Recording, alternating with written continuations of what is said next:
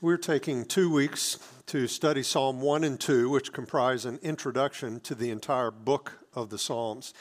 And our desire in, in teaching these two, two Psalms is to, to really give you the context for understanding the other 148 Psalms. So if you lock in on the categories and the, the basic message of Psalm 1 and 2, a lot of other things in the Psalms will make sense. I don't know if you've ever been reading along in the Psalms and you'll say, why would he say that? About his enemies. I mean, that's brutal. Well, if you understand Psalm 1 and 2 and the categories they're thinking in, uh, that type of thing will make a lot more sense.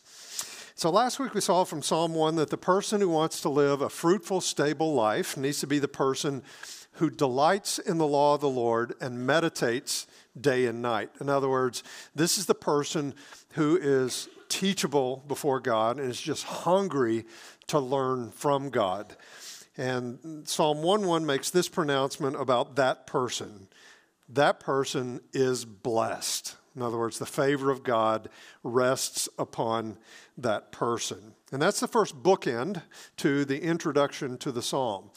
If you look at the last verse of Psalm 2, you find the other bookend, and there we find this pronouncement Blessed are all who take refuge in him. So it begins and ends in blessing. And so these two bookends are describing the same people. Those who delight in the law of the Lord are also the people that take refuge in Him. And so I want us to think today, and so they're really kind of complementary ideas. The first is talking about uh, the, the stability and the, the fruitfulness, and the second psalm emphasizes the protection that that person will experience. Before we look at Psalm 2 in, in some detail, I want us to think about the, just the whole concept of taking refuge. Who is it that needs to take refuge or flee to refuge? Well, the person who is in trouble, the person who senses there is some threat to my well being. And just to let you know where I'm coming from this morning, uh, in terms of the people I talk to week in and week out, and that's many of you. And in terms of the person that I see in the mirror when I look, uh, we all face threats, incredible threats to our well being. Some are internal, some are external. When it comes to internal threats, uh, it could be anxiety, it could be some sinful habit, it could be an addiction, it could be destructive thoughts. Uh, in, in Genesis 4, when God is talking to Cain, he says, Cain, you need to understand that sin is crouching at the door. Sin is ready to pounce on you and master you. And so we all face these, these internal threats. Other threats are external. Sometimes they're people or circumstances. Sometimes we, we legitimately have enemies. There are people who want to see, see us fail personally, uh, physically, uh, spiritually, in all sorts of ways. We have an enemy of our souls. We have an invisible enemy of our souls that wants to harass and dominate us and kind of squelch out everything that God is doing in our lives.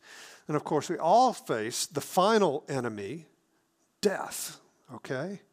And so we all have these, these threats to our well being. Therefore, it's my assumption today is that we all need to flee for refuge. And we're going to flee to the place that we think will give us the most security, the place where we'll be the safest. And so, what, what, Psalm, what Psalm 2 encourages us is to understand that the most powerful one to whom you can flee is also the one who is for you, and that's Yahweh, that is God Himself. And so we're going to look at Psalm 2, and I have to warn you, it's kind of it's a dense psalm. It's theologically dense. A lot of a lot of uh, um, concepts, theological and and biblical concepts there. And so if you're not, if you don't want to furiously take notes through this whole thing, our manuscript is printed. It's put it's posted on the website every Monday, so you can find all the details there. If you don't want to take take notes or you want them later, uh, but uh, kind of strap on your seatbelts. This is very very dense. Uh, Psalm 2 contains four stanzas. Each stanza has three verses. The first stanza says this is that the nations rebel against the Lord and his anointed. And the, the premise here is that since God is the creator of heaven and earth, he's the creator of everyone and everything, therefore, all the nations and their peoples are accountable to God. And so the worldview of the Bible is that every human being no matter what country you're in, no matter what culture you come from, should bow the knee to God Himself. And so, verse 1 expresses dismay that this is not the case. It says, Why are the nations in an uproar and the peoples devising a vain thing? And there's all these verbal connections with Psalm 1. The word devising there, uh, the, the, ESV says plotting. It's the same word that's used in Psalm 1 2 and is translated meditate. And so, whereas the, the, the righteous meditate day and night on God's word, these rulers and these, these kings, they meditate on how they can throw off God, how they can live independent of, of uh, his oversight. Verse 2 The kings of the earth take their stand, and the rulers take counsel together against the Lord and against his anointed, saying, Let us tear apart their let us tear their fetters apart and cast away their cords from us. And so, again, there's this great count, uh, contrast between the righteous in Psalm 1 and these kings and rulers in Psalm 2. Uh, whereas the righteous do not walk in the counsel of the wicked, these kings and these rulers, they embody the counsel of the wicked. Together, they meditate against the Lord and his anointed. Think about each of those terms, the Lord. If you ever see in, in your English translation, if you see L O R D in all caps, uh, that's a reference to Yahweh, uh, who is the God of the Jews. He's the creator of heaven and earth. Uh, he is the Lord of hosts. There's there, the, the Lord of lords. There's all these masters, these other, he is the master of these masters. And so that's Yahweh. Uh, his anointed is a reference to the king in Israel. And the king in Israel was called his anointed because the way they designated the next king was they would anoint that person with oil, meaning they would pour oil on that person's head. When Samuel made, told David, You're the next king, he took oil, probably olive oil, and, and poured it over his head, and it ran down. And so that's, that's why this king of, of Israel is called the Lord's anointed. And so it's a descendant of David who reigned as the king in Israel. Here in Psalm 2 3, the kings and rulers, they want to escape his authority and they want to live independent of the Lord and his anointed. They want to break away from any control he might, he might exert through his word, through his actions, through his king. And what was true a thousand years ago is true today. Uh, it is incredibly rare when you find a king or a ruler, a president, a prime minister, somebody in authority who says, No, don't bow down to me. Bow down to Yahweh and his anointed. Most kings, rulers, authorities, they want the authority, they want the accolades. They want people to bow down to them, okay? And so that's what we find true about, about these kings. It was also true in the first century when Christ appeared, and the apostles were so clear on a couple of things. Number one, they were clear about who the anointed was. Uh, it was Jesus Christ. He was Yahweh. He was Yahweh's anointed. And so uh, here's the here's the three terms. The anointed. The Hebrew word is generally translated Messiah. The Greek word is translated the Christ. And so the Lord's anointed is the Messiah. He is the Christ. They were very clear that that was Jesus. They were equally clear that the Romans and the Jewish authorities, they were the kings and the rulers in their day of Psalm 2. And so in Acts 4, we read this They, the apostles, they lifted their voices to God with one accord, and they said, O Lord, it is you who made the heaven and the earth and the sea and all that is in them, who by the Holy Spirit, through the mouth of our father David, your servant, said, and then he quotes Psalm 2 Why did the Gentiles rage and the peoples devise futile things? The kings of the earth took their stand, and the rulers were gathered together against the Lord and against his anointed, his Messiah, his Christ.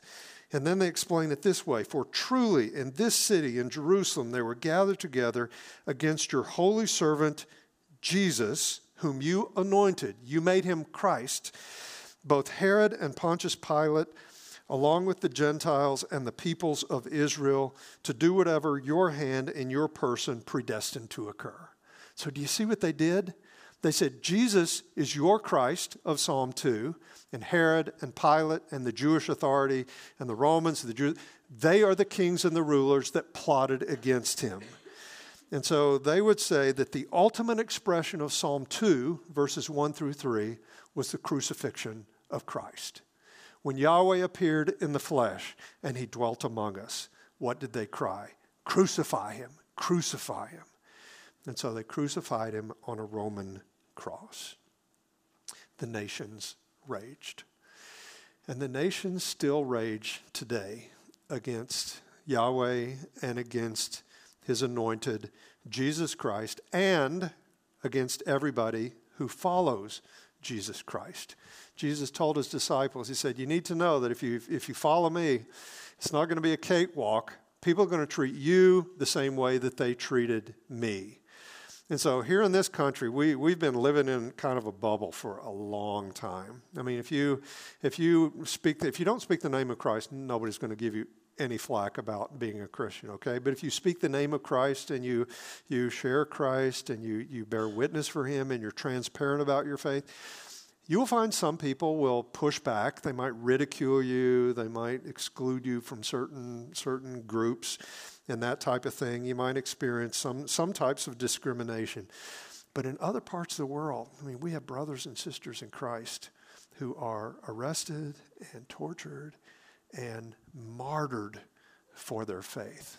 And, and there are certainly people of other faiths that are, are persecuted, but researchers tell us that Christians are persecuted, uh, more Christians are persecuted than any other faith. And, it, and it's, it's worst for Christians among governments.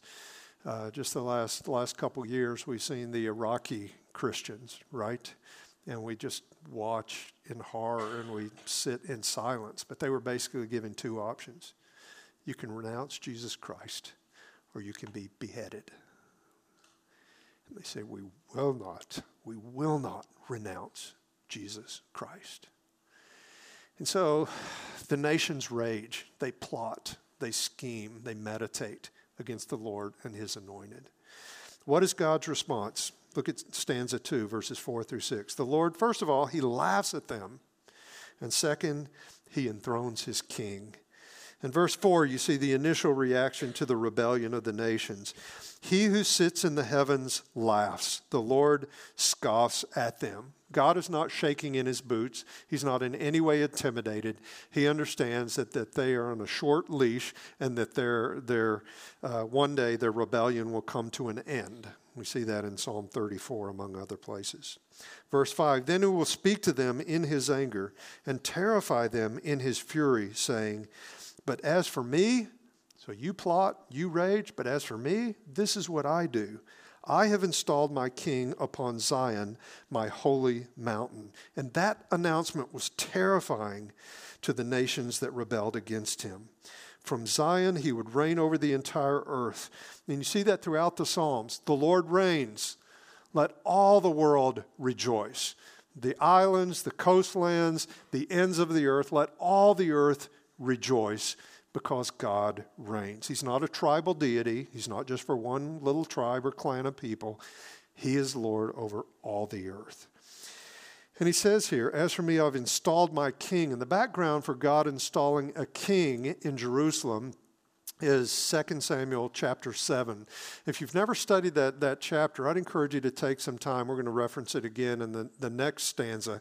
But there we have this, this uh, account where David, he had built his own palace, he had built his own house, and he says to God, Okay, now how about I build you a house? How about I build you a temple? And through the prophet uh, Nathan, uh, God said, No, actually, you're not going to build me a house. Your son Solomon will build me be a house, but I'm actually going to build your house. I'm going to build your dynasty. So we read this in 2 Samuel 7 12. When your days are complete, and you lie down and you lie down with your fathers. In other words, David, after you die, I will raise up your descendant after you, who will come forth from you, and I will establish his kingdom. He shall build a house for me. Solomon did that. But more significantly, I will establish the throne of his kingdom forever. And this promise that David would always have an heir on the throne is sustained Israel through the darkest of days. When they went off into exile and there was no king on the throne, Psalm 2 gave them comfort. It gave them courage that, that God would eventually restore a descendant of David in Jerusalem. Look at verse 6 again. But as for me, I have installed my king upon Zion, my holy mountain. Zion was this stronghold, it was a fortress in the, the top of uh, this mountain in Jerusalem. And that's what David cap- captured. And that became the spiritual center of Jerusalem. Uh, that's where the temple was built. Therefore, that's where Yahweh dwelt with his people. So Yahweh dwelt with his king, and Yahweh reigned through his king from Zion. The third stanza continues to explain how Yahweh's king would reign. And so, in, in beginning in verse 7, the Lord's anointed speaks, and he says, The Lord decrees that his anointed, his son, will inherit and rule the nations. Look at verse 7. So again, the anointed is, is speaking, the king is speaking. I will surely tell of the decree of the Lord. He, Yahweh, said to me, You are my son. Today I have begotten you. And so, a couple things there. He says, First of all, you are my son. I will have a father son relationship with you. Again, that was established that was established in the passage we just read in 2 Samuel 7. In 2 Samuel 7, God said this of the king in, in Jerusalem. He said, I will be a father to him, and he will be a son to me. As God says, I'm going to I'm going to be like a good father to the king who is enthroned in Jerusalem. The passage goes on to explain that when these kings, when these earthly kings sinned, when they committed iniquity, he would discipline them like a good father does his children. And uh, he says, in, in contrast to uh, Saul, who said, after he sinned and rebelled, God said, You will never have a son on the throne. In contrast, God promised he would never remove David's descendants from the throne. And then the second comment, he says, Today I have begotten you. You are my son. Today I have begotten you. And to our modern ears, we think, well, that sounds like someone having a baby. This person didn't exist, now they do exist. I brought a son into the world. And it, it often had that meaning. David begat Isaac, or I mean, uh, Abraham begat Isaac. Abraham was the father, became the father of Isaac. But here, uh, God isn't saying, Today I'm bringing you into existence. He's saying, Today I'm giving you the status of king over Israel. As of today, I am going to rule my people through you. And this discussion about begetting, uh, his son is relevant for us because several times this verse is quoted in the New Testament with reference to Jesus. For example, in Acts 13, Paul quotes uh, Psalm 2 7 not as a reference to Jesus' birth, but as a reference to his enthronement at God's right hand. So it's very consistent with what we see in Psalm 2. And so in Acts 13, we read this Paul is speaking. He says, And we preach to you the good news of the promise made to the fathers, that God has fulfilled this promise to our children, in that he raised up Jesus, as it is also written in the second psalm You are my son, today I have begotten you. And so when God raised Jesus from the dead, he declared his unique status as the king who would sit on David's throne forever. And that's what the New Testament consistently says. It said Jesus lived a sinless life, he was crucified, buried, he was raised bodily from the dead, and then he was exalted to God's right hand. He was enthroned at God's right hand, the place of authority, the place of power. And so Jesus didn't become God's son at that point.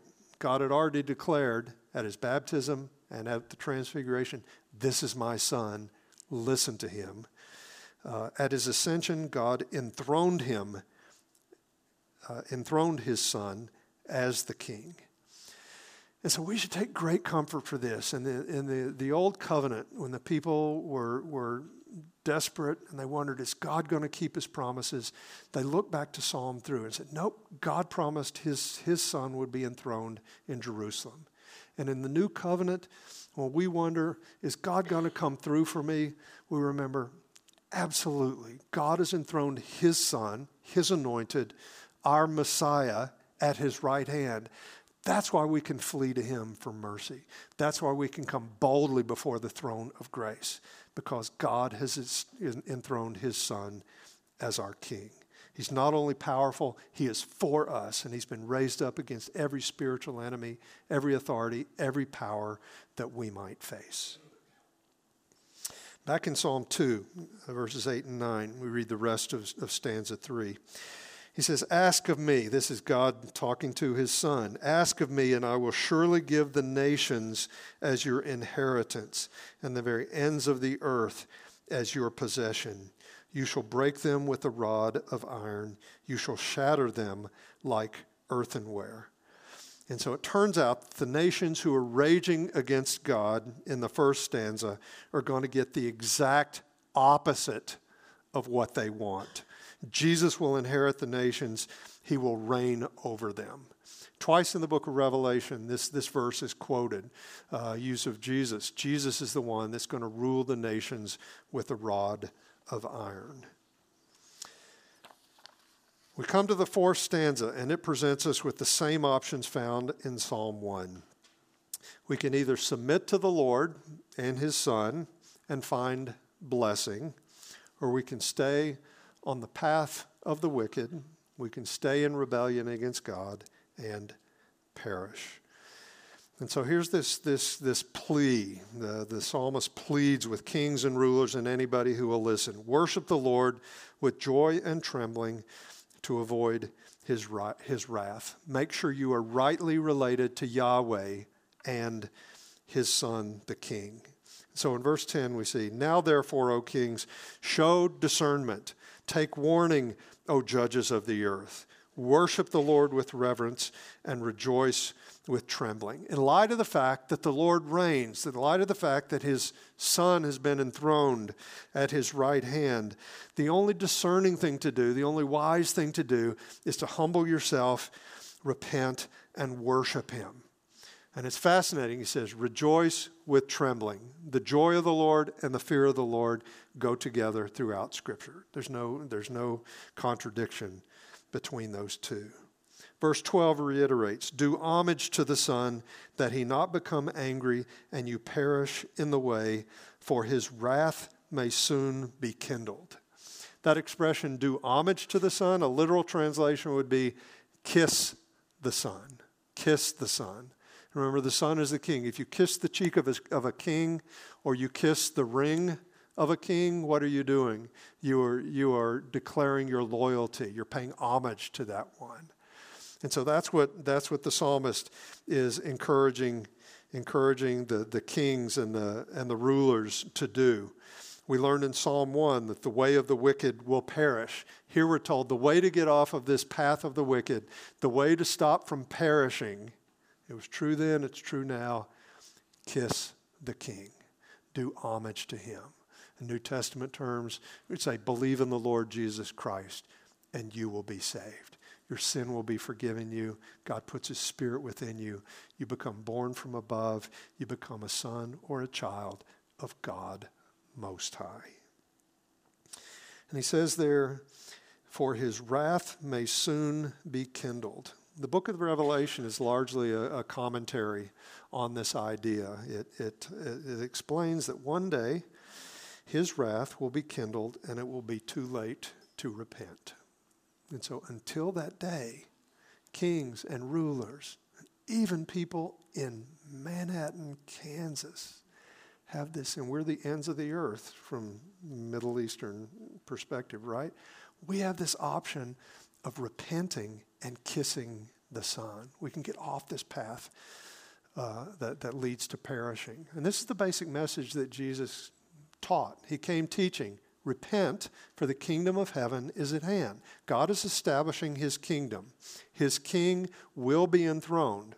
People didn't understand it would be after his crucifixion and resurrection. Then he would be enthroned. But his king will be enthroned, and one day every knee will bow. Okay? Uh, for many, it will be forced submission, but for us, may it be glad worship. May we worship him because he is worthy. And this is for every nationality. This is for every grouping of people. And this is our mission as a church. We're to go and make disciples among every grouping of people on earth because He is worthy. He is worthy. And then the last line of verse 12 gives the implication for the reader, including you and me. This is the second bookend. It says, How blessed are all who take refuge in the Son. How blessed are all who take refuge in Him. And again, to take refuge means to seek protection, to flee somewhere where you will find safety. And we go to the place that we think will give us the best chance of protection and survival. And what we learn in Psalm 2 is that because God has enthroned his Son at his right hand, the safest place in heaven or on earth is in his anointed, in his Messiah. The New Testament says, in Christ. If you are in Christ, that is the safest place on earth. That's where we flee you will find yourselves raised up and seated with him in the heavenly places, far above every rule, authority, and power. And the rest of the book of Psalms is largely a prayer book for those who want to learn how to, to find refuge in Yahweh and his Son. And so the Psalms, when you read them, you'll find they rehearse over and over again God, this is how you protected us and delivered us in the past. And so, God, I'm crying out to you in the present. I'm dying down here. My enemies have the upper hand. I'm being oppressed by, by people who hate you. God, keep your covenant with me. And then they look to the future and they say, God, because you've got a track record, I know you will be faithful in the future. And so the Psalms, they just lay out this is what it looks like to take refuge in Him and delight in His Word. 25 times in the book of Psalms, you find this term refuge. And the picture we get of taking refuge is of actively trusting in Yahweh, actively trusting in Him through faith, through the Word, through prayer, and through relationship with His people. So, again, we all face threats internal, external, visible, invisible. And so, my simple question for you today, and th- this is too urgent to just say whatever. My question for you today is where are you finding, where are you taking refuge? Where are you taking refuge, practically speaking, in your life right now? Everybody takes refuge somewhere. Everybody, by, by our actions, we do this. Not, this is not what you think in your head. What, how do you, where do you actually take refuge? What brings you security? Where do you think this is what's really going to make my life work? And we have all sorts of options. And so some people take refuge in other people. Fill in the blank. If my blank would get their act together, then I'd have a good life. My husband, my wife, my children, my boss, my pastor, if that person would get their act together, then I would have a good life. Some people take refuge in money and possession. If I just have a little more, I don't want it all, I want a little more, then I'll find contentment. Some people take refuge in their own understanding. If I work hard enough and figuring things out, I can solve all my problems. They take refuge in themselves, in their intelligence, their brilliance. And some people, maybe many people, try to escape their troubles. They take refuge in drugs, alcohol, sex, all sorts of things. It tends to be things uh, that have an overwhelming bodily experience. So our minds are troubled, our hearts are troubled, so this overwhelming bodily experience. Uh, sex, drugs, alcohol do that. This is why not many people get addicted to vitamins, okay? So we want things that, uh, that will just dominate us right now. And so my question for you is why not, why not, in light of everything we're told in Psalm 2, why not flee for refuge to Jesus, our King who is enthroned? Why not trust him and cry out to him and, and, and, and abide in him and find our safety there. You know, last week we talked about how uh, delighting in the law of the Lord and meditating day and night, uh, that doesn't happen by accident. And taking refuge in Jesus, it doesn't, ta- it doesn't happen by accident as well. It's going to take time, it's going to take energy, mental, emotional energy. But just as there is nothing more urgent than delighting in the law of the Lord, being hungry and teachable, there's nothing more urgent than taking refuge in the Lord and in his anointed Jesus Christ. There are just too many threats visible, invisible, internal, and external. May we be people this week that passionately, with, with full of faith, take refuge in Him. And so, God, we ask you to, to make us into a people that delight in the law of the Lord, meditate day and night, You're so hungry, so teachable. We can't get enough of you. We want to hear what you have to say. And may we be people that, that don't run off to, to every other option and try to find, make our lives work independent of you. We pray that you would be our first resort and that we would, would flee to you for refuge. God, some of us here in this room are facing just incredibly difficult, dangerous situations. And God, there's, there's much at stake. And so, God, we ask that you would give us the will and the heart to, to flee to you for refuge. And may we do it alongside one another May we find great strength in community. Uh, it's by your grace, so we ask you to come through. In Jesus' name, amen.